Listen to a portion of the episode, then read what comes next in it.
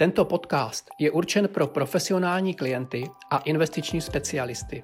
Nepředstavuje investiční poradenství ani nabídku k nákupu či prodeji cených papírů. Pondělí 6. dubna. Trhy v Ázii a Evropě zahájily týden prudkým růstem díky naději, že opatření v boji s koronavirem začínají fungovat.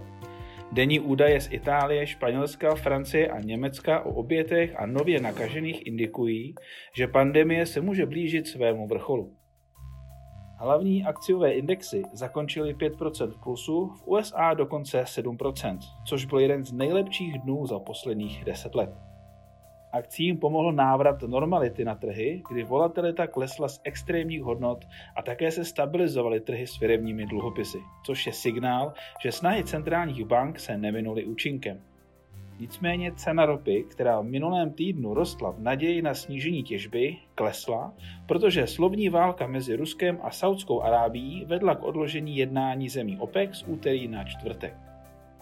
Index spotřebitelské důvěry v Británii klesl na nejhorší hodnotu od ledna 2009, a to z minus 7 na minus 34. To spolu s poklesem pracovních míst o 701 tisíc v Americe jasně ukazuje závažnost ekonomického zpomalení, jakému svět čelí. V úterý 7. dubna pokračovaly akciové trhy v růstu v Evropě i Ázii, a to v naději na dosažení vrcholu virové nákazy. Obchodníci tak rychle do cen zohledňují úvahu, že drakonické sociální restrikce mohou skončit dříve, než se dosud předpokládalo, což by vedlo i k úpravě pesimistických scénářů na méně pesimistické, což trhům nyní pomáhá. Růst akcí přišel ve stejný okamžik jako masivní pokles indexu investorské důvěry v eurozóně, Centix.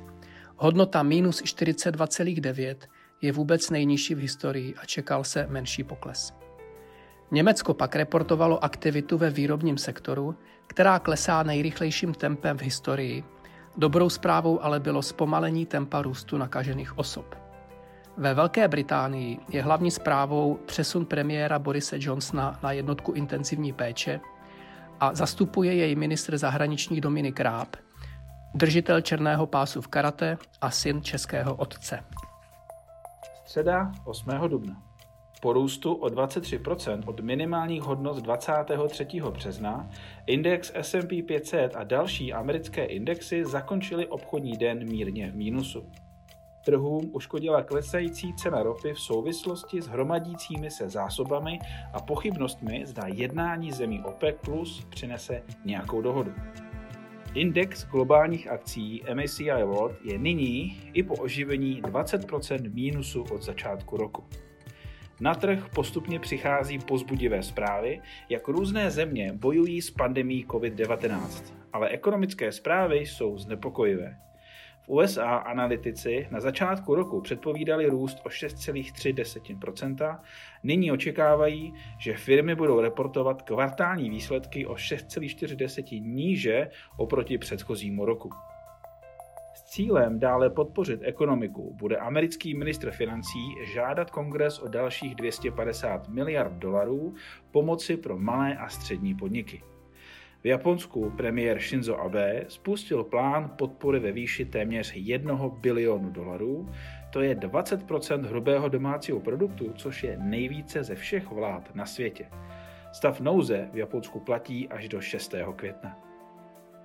České republice parlament schválil mimo jiné podporu 25 tisíc pro OSVČ a také novelu zákona, která ČNB do roku 2021 umožní kupovat i delší státní dluhopisy, což pomůže likviditě na trhu a tím i penzijním a investičním fondům, což jsou peníze milionů drobných i velkých investorů.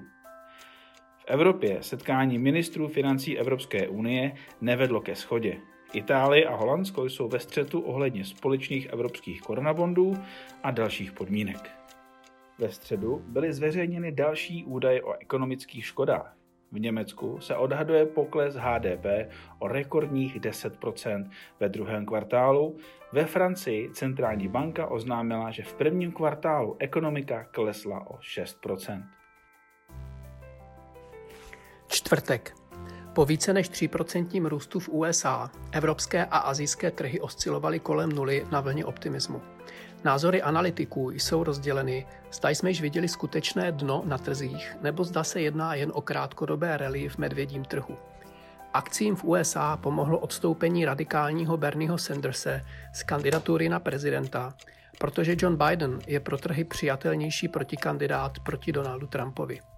Také na poli COVID-19 přicházely spíše pozitivní zprávy.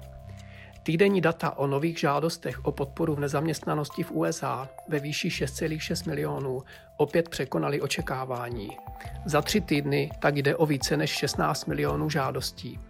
Trhům ale na začátku obchodního dne pomohl další podpůrný program Fedu pro firmy ve výši 2,3 bilionu dolarů.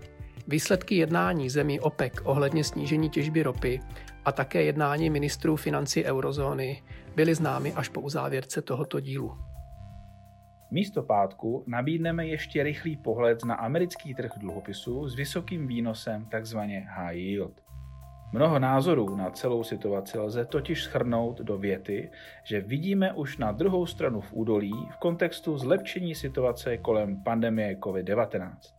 Ale nevíme, jak hluboké to údolí je v kontextu ekonomických škod, bankrotů firm, nezaměstnanosti či druhotných zdravotních následků. Prémie amerických high dluhopisů mají okolo 9% nadvýnost nad státními dluhopisy.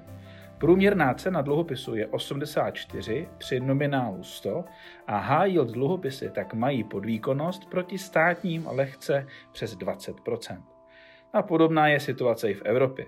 Je to dost nebo málo? Otázka zní, jaká míra bankrotů je v cenách zohledněna.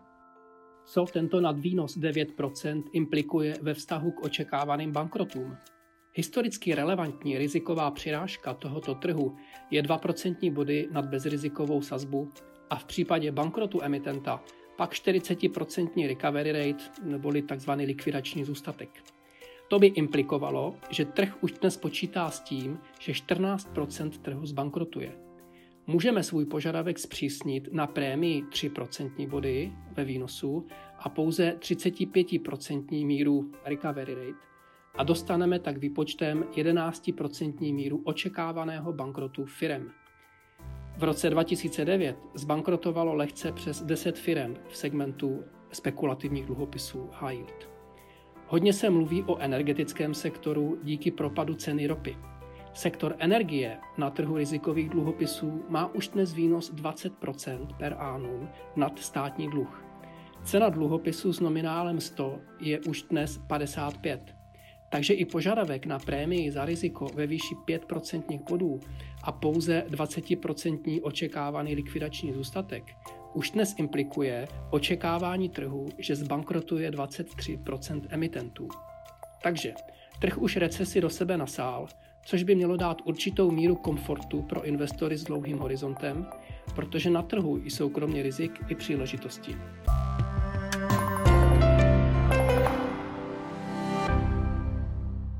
Uvedené informace nejsou určeny americkým osobám, nepředstavují nabídku ani poradenství. Před investicí by klienti měli provést vlastní analýzu rizik z hlediska právních, daňových a účetních konsekvencí, aniž by se výlučně spoléhali na informace v tomto podcastu.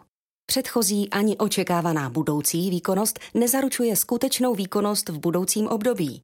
Hodnota investice a příjem z ní může stoupat i klesat a nejsou zaručeny jak návratnost investované částky, tak ani případné vyplacení dividendy. Výnos u cizoměnových investičních nástrojů může kolísat v důsledku výkyvů měnového kurzu. Zdanění závisí vždy na osobních poměrech zákazníka a může se měnit. Informace o rizicích a další informace jsou zveřejněny v českém, Amundi Czech Republic nebo anglickém jazyce Amundi Asset Management na www.amundi.cz ve statutech fondů, sděleních klíčových informací nebo prospektech fondů.